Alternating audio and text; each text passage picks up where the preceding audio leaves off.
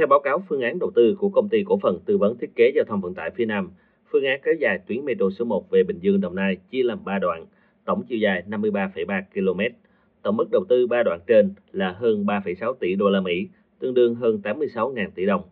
Trong đó thành phố Hồ Chí Minh đầu tư đoạn 1, tỉnh Bình Dương đầu tư đoạn 2 và tỉnh Đồng Nai đầu tư đoạn 3. Đoạn 1 từ ga bến xe Suối Tiên đến ga Bình Thắng, còn gọi là ga S0, dài 1,8 km, tổng vốn gần 3.000 tỷ đồng. Tuyến này bắt đầu từ sau ga bến xe Suối Tiên, metro số 1, đi trên cao dọc theo bên phải đường xa lộ Hà Nội vào ga S0, dự kiến đặt trước nút giao Tân Vạn, tỉnh Bình Dương. Ga S0 là ga nối giữa hai tuyến đi Bình Dương và Đồng Nai. Đoạn 2 từ ga S0 đi Bình Dương dài 31,35 km, tổng vốn gần 52.000 tỷ đồng. Đoạn này bắt đầu từ ga S0 đi Bình Chuẩn vào trung tâm hành chính thành phố Thủ Dầu Một để về depot tại phường Phú Chánh, thành phố Tân Nguyên. Đoạn 3 từ ga S0 đi Đồng Nai dài hơn 20 km,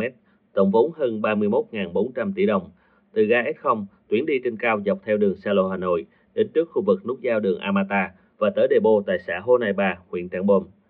Theo tiến sĩ Nguyễn Đức Kiên, Ủy viên Hội đồng Tư vấn Chính sách Tài chính Tiền tệ Quốc gia, nguyên Tổ trưởng Tổ tư vấn Kinh tế của Thủ tướng, kết luận số 49 của Bộ Chính trị về định hướng phát triển giao thông vận tải đường sắt Việt Nam đến năm 2030, tầm nhìn đến năm 2045 đã chỉ rõ phát triển đường sắt theo yêu cầu phát triển kinh tế xã hội ở từng khu vực. Từ điểm này có thể thấy, việc kéo dài tuyến metro số 1 lên Bình Dương, Đồng Nai là một định hướng đúng.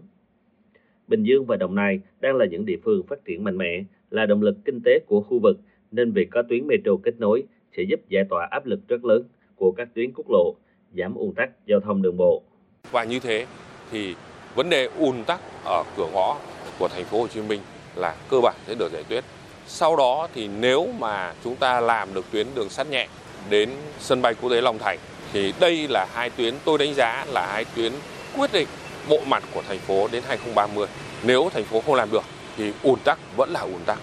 Tiến sĩ Nguyễn Đức Kiên gợi ý, thành phố Hồ Chí Minh có thể tận dụng nghị quyết 98 để triển khai cách làm mới trong phát triển metro ngay từ năm 2024 và trong quá trình đó rất cần một quan điểm xuyên suốt, bền vững từ trung ương tới thành phố Hồ Chí Minh. Đó là quan điểm phải nội địa hóa, ưu tiên các doanh nghiệp Việt tham gia thực hiện. Tiến sĩ khoa học, kiến trúc sư Ngô Viết Nam Sơn cho rằng, vấn đề làm metro ở thành phố Hồ Chí Minh là vấn đề ở tầm quốc gia, chứ không chỉ riêng của thành phố Hồ Chí Minh, bởi thành phố đang đi đầu và các đô thị khác trong cả nước sẽ nhìn vào đó để học tập. Do đó, cần phải nội địa hóa dần, có sự thống nhất, làm chủ công nghệ, áp dụng một công nghệ cho tất cả các tuyến metro của thành phố Hồ Chí Minh. Đặc biệt, thành phố cần phải rút kinh nghiệm trong triển khai tuyến metro số 1 để có thể mở rộng ra các tuyến metro khác. Hiện tuyến metro số 1 dự kiến sẽ đưa vào khai thác trong năm 2024, nhưng theo kiến trúc sư Ngô Viết Nam Sơn, khi metro 1 lăn bánh mới chỉ là một phần tư của con đường. Các phần việc còn lại là phát triển các hệ thống giao thông công cộng, dịch vụ thương mại, bãi xe vân vân, kết nối và có kế hoạch thu hút người dân đến sinh sống, làm việc ở gần các ga. Nên tập trung ở cái tuyến số 1 nó là cái xương sống bởi vì chúng ta có thể bỏ ra khoảng từ 3 đến 4 năm để làm cái tuyến metro số 1 cho nó hoàn chỉnh. Nhưng mà khi chúng ta có một cái hệ khung mà nó ổn định cho một kịch bản phát triển hệ thống lâu dài thì chúng ta đồng hành tất cả những tuyến còn lại 90 tuyến chúng ta làm 90 thêm cùng phát triển dự án theo cái hệ khung đó và không cần bàn cãi nữa cứ nhắm mắt làm thôi bởi vì chúng ta đã có một cái hệ thống khung chuẩn rồi. Phó giáo sư tiến sĩ Vũ Anh Tuấn, giám đốc Trung tâm Nghiên cứu Giao thông, Đại học Việt Đức cho biết, qua nghiên cứu phân tích, đến năm 2030, lượng xe ô tô ở thành phố Hồ Chí Minh sẽ tăng gấp đôi, thậm chí là gấp 3 lần bây giờ, và thành phố sẽ biến thành một bãi đổ xe khổng lồ. Thực tế cho thấy, với các siêu đô thị thì càng làm đường bộ càng tắc. Do đó, thành phố Hồ Chí Minh chỉ có một con đường để hướng tới để phát triển bền vững, giải quyết vấn đề biến đổi khí hậu, bảo vệ sức khỏe của người dân, đảm bảo công bằng xã hội là đường sắt đô thị. Phó giáo sư tiến sĩ Vũ Anh Tuấn khẳng định, thành phố Hồ Chí Minh không thể bần lùi trong phát triển đường sắt đô thị và bắt buộc phải triển khai theo mô hình TOD, dù có huy động được nguồn lực từ đây hay không.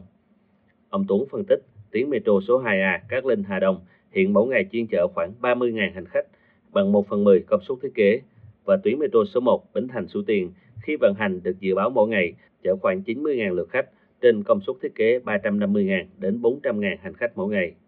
Và như thế, doanh thu từ vé chỉ có thể đáp ứng từ 35 đến 40% chi phí vận hành hàng ngày. Do đó, chúng ta sẽ không phát triển được đường sắt đô thị nếu như vẫn tư duy cũ. Ông Vũ Anh Tuấn lưu ý, Nếu như xem việc các tuyến metro đầu tiên vận hành với công suất khá thấp là sự thất bại thì rất nguy hiểm, có thể giết chết cơ hội phát triển đường sắt đô thị, giao thông công cộng bởi chỉ khi hình thành mạng lưới từ 6 đến 7 tuyến và kết hợp với mạng lưới xe buýt mới thu hút hành khách. Để phát triển nhanh đường sắt đô thị, trước mắt thành phố Hồ Chí Minh rất cần có sự hỗ trợ của Trung ương và các nguồn vốn khác trong lúc bắt đầu triển khai TOD và để TOD phát huy tối đa lợi ích mang lại. Nếu chỉ bán đấu giá đất thì thành phố sẽ có được tiền, nhưng đây là bán lúa non. Do đó, thành phố phải cùng với tư nhân phát triển đô thị và bán dần thì mới đạt được lợi nhuận cao nhất. Ngoài ra, thành phố Hồ Chí Minh cần phải tìm các nguồn lực phát triển đô thị khác như thu phí người sử dụng đường với nguyên tắc đối tượng chiếm nhiều không gian đất khi di chuyển thì phải đóng tiền cao, thu phí ùn tắc giao thông, tăng phí môi trường, bến bãi. Dự kiến mỗi năm thành phố có thể huy động từ 3 đến 4 tỷ đô la Mỹ. Theo ông Vũ Anh Tuấn, nếu làm tốt việc này, thành phố Hồ Chí Minh sẽ đạt được hai mục đích. Thứ nhất là vừa tạo nguồn vốn cho đường sắt đô thị để phát triển cho giao thông công cộng nói chung. Thứ hai là để chuyển đổi phương thức để thay đổi từ phương tiện cơ giới cá nhân sang giao thông công cộng. Bởi vì có rất nhiều nơi không có hạn chế phương tiện cơ giới cá nhân cho nên khi đầu tư vào đường sắt đô thị